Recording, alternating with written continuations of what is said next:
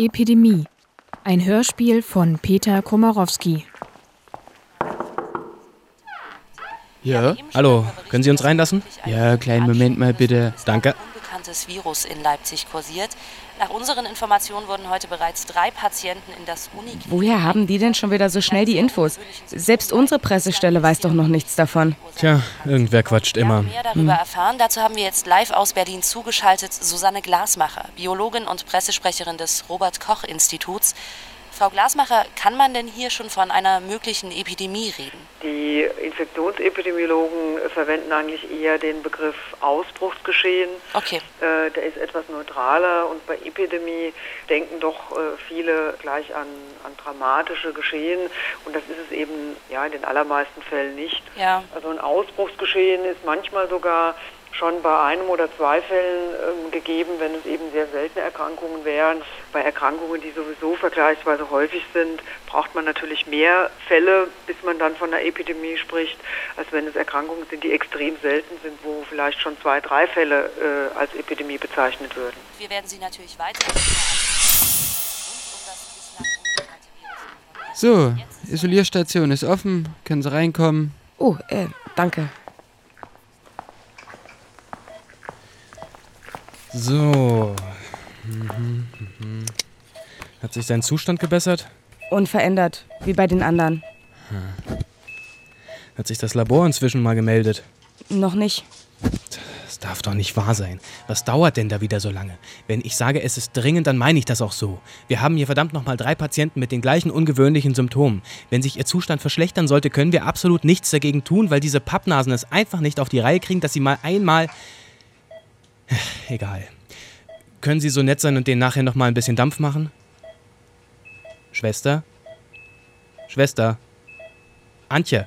Äh, was? Äh, ja, natürlich. Gut. Und dann ruhen Sie sich mal ein bisschen aus. Es war ein langer Tag. Allerdings. Verdammt, schon wieder eine. Ich glaube, Sie müssen Ihre Pause noch ein wenig verschieben. Wir müssen in die Notaufnahme. Hm, Uns noch immer zugeschaltet ist Susanne Glasmacher vom Robert Koch Institut in Berlin. Frau Glasmacher, wie gefährlich kann denn so eine Epidemie werden? Das ist sehr, sehr unterschiedlich. Ähm, eine äh, Epidemie kann natürlich mit äh, so gut wie jeder Krankheit passieren, äh, die entweder von Mensch zu Mensch übertragbar ist oder die eben über Lebensmittel zum Beispiel verbreitet wird oder die anderweitig, vielleicht auch absichtlich verbreitet wird. Und da gibt es eben alle Arten von Erkrankungen. Das kann ein salmonellen Ausbruchsgeschehen sein, wo ja in der Regel die Menschen nicht auf Dauer krank sind und äh, es auch überleben. Aber es kann natürlich auch, äh, wie es bei SARS zum Beispiel war, wo wir in verschiedenen Kontinenten insgesamt äh, 8000 Fälle hatten äh, und etwa 800 Todesfälle. Also das kann sehr, sehr unterschiedlich sein und äh, hängt einfach von der Krankheit ab. Ah, gut, dass Sie so schnell kommen konnten. Wie sieht's aus? Nicht sehr gut. Äh, Eine junge Frau, Mitte 20, ist plötzlich mitten in der Stadt umgekippt. Als sie hier ankam, hatte sie einen Anfall von Keuchhusten und 40 Grad Fieber. Dieselben Symptome also. Ja, aber bei ihr scheint die Krankheit fortgeschritten zu sein oder sie reagiert einfach anders auf das Virus, ich weiß es nicht. Eben haben starke Spasmen eingesetzt, ihr ganzer Körper ist verkrampft. Wir haben ihr zwar sofort eine Muskelrelaxanz verabreicht, aber es hilft nur bedingt. Wenn wir nicht bald was... Oh nein. Kammerflimmern. Defibrillator, schnell. Dr. Wellinger. Jetzt nicht. Weg vom Tisch. Nochmal. Dr. Wellinger, ich. Und weg. Ah, sehr gut. Wir haben wieder einen Sinus. Das haben Sie gut gemacht. Zur Sicherheit verabreichen Sie ihr 0,5 Milligramm Atropin und dann kommt sie auf die Isolierstation. Wird gemacht. Doktor? Ja. Ich. Verdammt, was ist mit ihr? Pfleger! Ich brauche eine Trage und bereiten Sie Kochsalzlösung vor. Es. Es geht schon. Nein, nein, bleiben Sie liegen. Ihr Kreislauf ist zusammengebrochen. Wir müssen Sie erst noch untersuchen. Ah, das Labor. Die Ergebnisse sind da. Gehen Sie.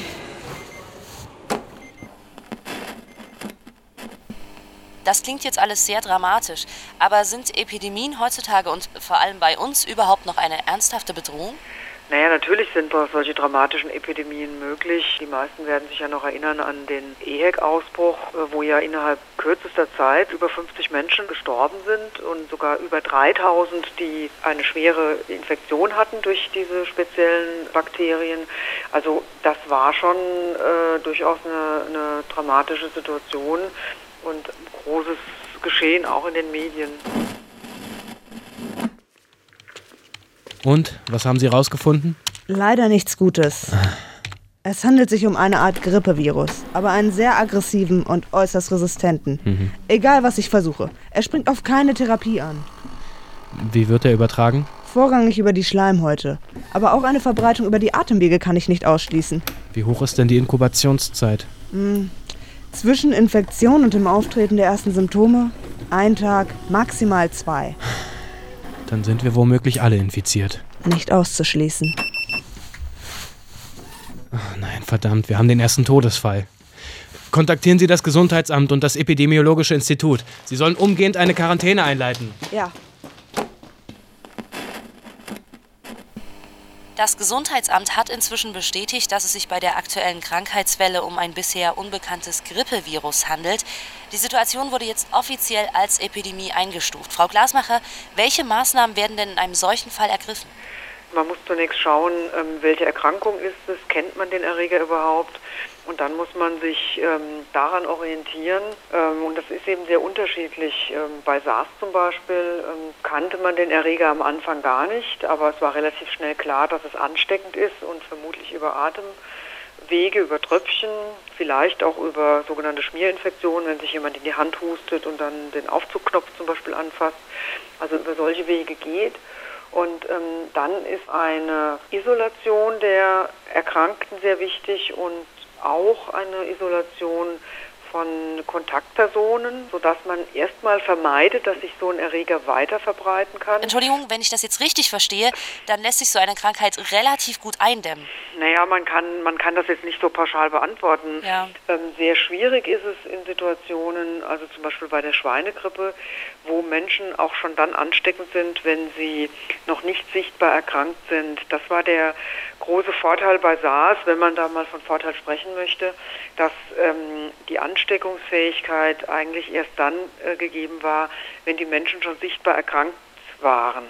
Ähm, in dem Moment, wo jemand ansteckend ist, bevor er sichtbar erkrankt ist, ist es fast nicht mehr möglich, so eine Erkrankung zu stoppen. Und dann kann man äh, wirklich nur versuchen, die Verbreitung, äh, soweit es eben geht, zu bremsen, bis man dann so weit ist, dass man eben zum Beispiel einen Impfstoff hat. Das war bei der Schweinegrippe der Fall. Also das kann sehr, sehr unterschiedlich sein und äh, hängt einfach von der Krankheit ab. Dann erstmal vielen Dank für das Gespräch, Susanne Glasmacher, Biologin und Pressesprecherin des Robert-Koch-Instituts in Berlin. Sie hören Mephisto 97.6 und wir werden Sie natürlich weiterhin über alle Geschehnisse. Na, wie geht's dir? War schon mal besser. Gibt's Neuigkeiten? Wir stehen jetzt unter Quarantäne. Die ganze Klinik ist hermetisch abgeriegelt. Hier kommt keiner mehr rein oder raus, bevor er nicht gründlich ge gecheckt und desinfiziert wurde. Und, und der Virus? Naja, du hast es. Ich. Ich hab's auch. Vermutlich hat's jeder auf der Notaufnahme. Aber die gute Nachricht ist, dass er sich wahrscheinlich nicht allzu weit verbreitet hat.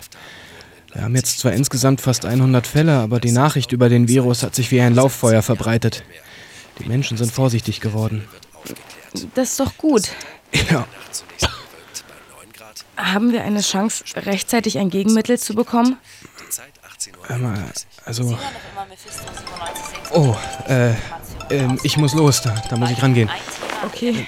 Mach mal das Radio lauter, da läuft gleich was Tolles. Mach ich. Bislang Wellinger? sind knapp 100 Fälle gemeldet Ja, ja, ich bin und bereit. es gab bereits einen Todesfall. Wir schalten jetzt live ins Leipziger Uniklinikum zu Dr. Matthias Wellinger. Er ist leitender Arzt in der Notaufnahme und er hat selbst die ersten betroffenen Patienten behandelt. Herr Wellinger, schönen guten Abend. Guten Abend, ja. Herr Wellinger, wie gefährlich ist denn die Krankheit für die Bevölkerung? Entschuldigung. Also, ähm, wenn Sie die Empfehlung des Gesundheitsamtes befolgen, dann brauchen Sie eigentlich nichts zu befürchten. Also im Prinzip gelten hier die gleichen Hygienevorschriften wie bei, wie bei jeder anderen Krankheitswelle auch. Grenzen Sie körperlichen Kontakt zu anderen Menschen, insbesondere zu bereits erkrankten Menschen, so weit wie möglich ein. Sie sollten öffentliche Verkehrsmittel meiden. Am besten ist es, Sie fassen nichts an, das auch andere Menschen täglich benutzen und vor allem desinfizieren Sie gründlich Ihre Hände, bevor Sie etwas essen oder bevor Sie anderweitig mit Ihrem Gesicht in Berührung kommen. Ja, das sind so die wichtigsten Vorsichtsmaßnahmen, die Sie treffen können. Okay, ich verstehe. Wie sieht denn jetzt momentan die Lage bei Ihnen in der Uniklinik aus? Also wir gehen davon aus. Dr. Wellinger? Dr. Wellinger, alles in Ordnung? Ja, ja, geht schon, geht schon. Also wir, wir gehen davon aus, dass wir das Schlimmste bereits überstanden haben. Momentan breitet sich das Virus nicht weiter oder. Dr. Wellinger? Dr. Wellinger, ist wirklich alles in Ordnung? Dr. Wellinger? Hallo?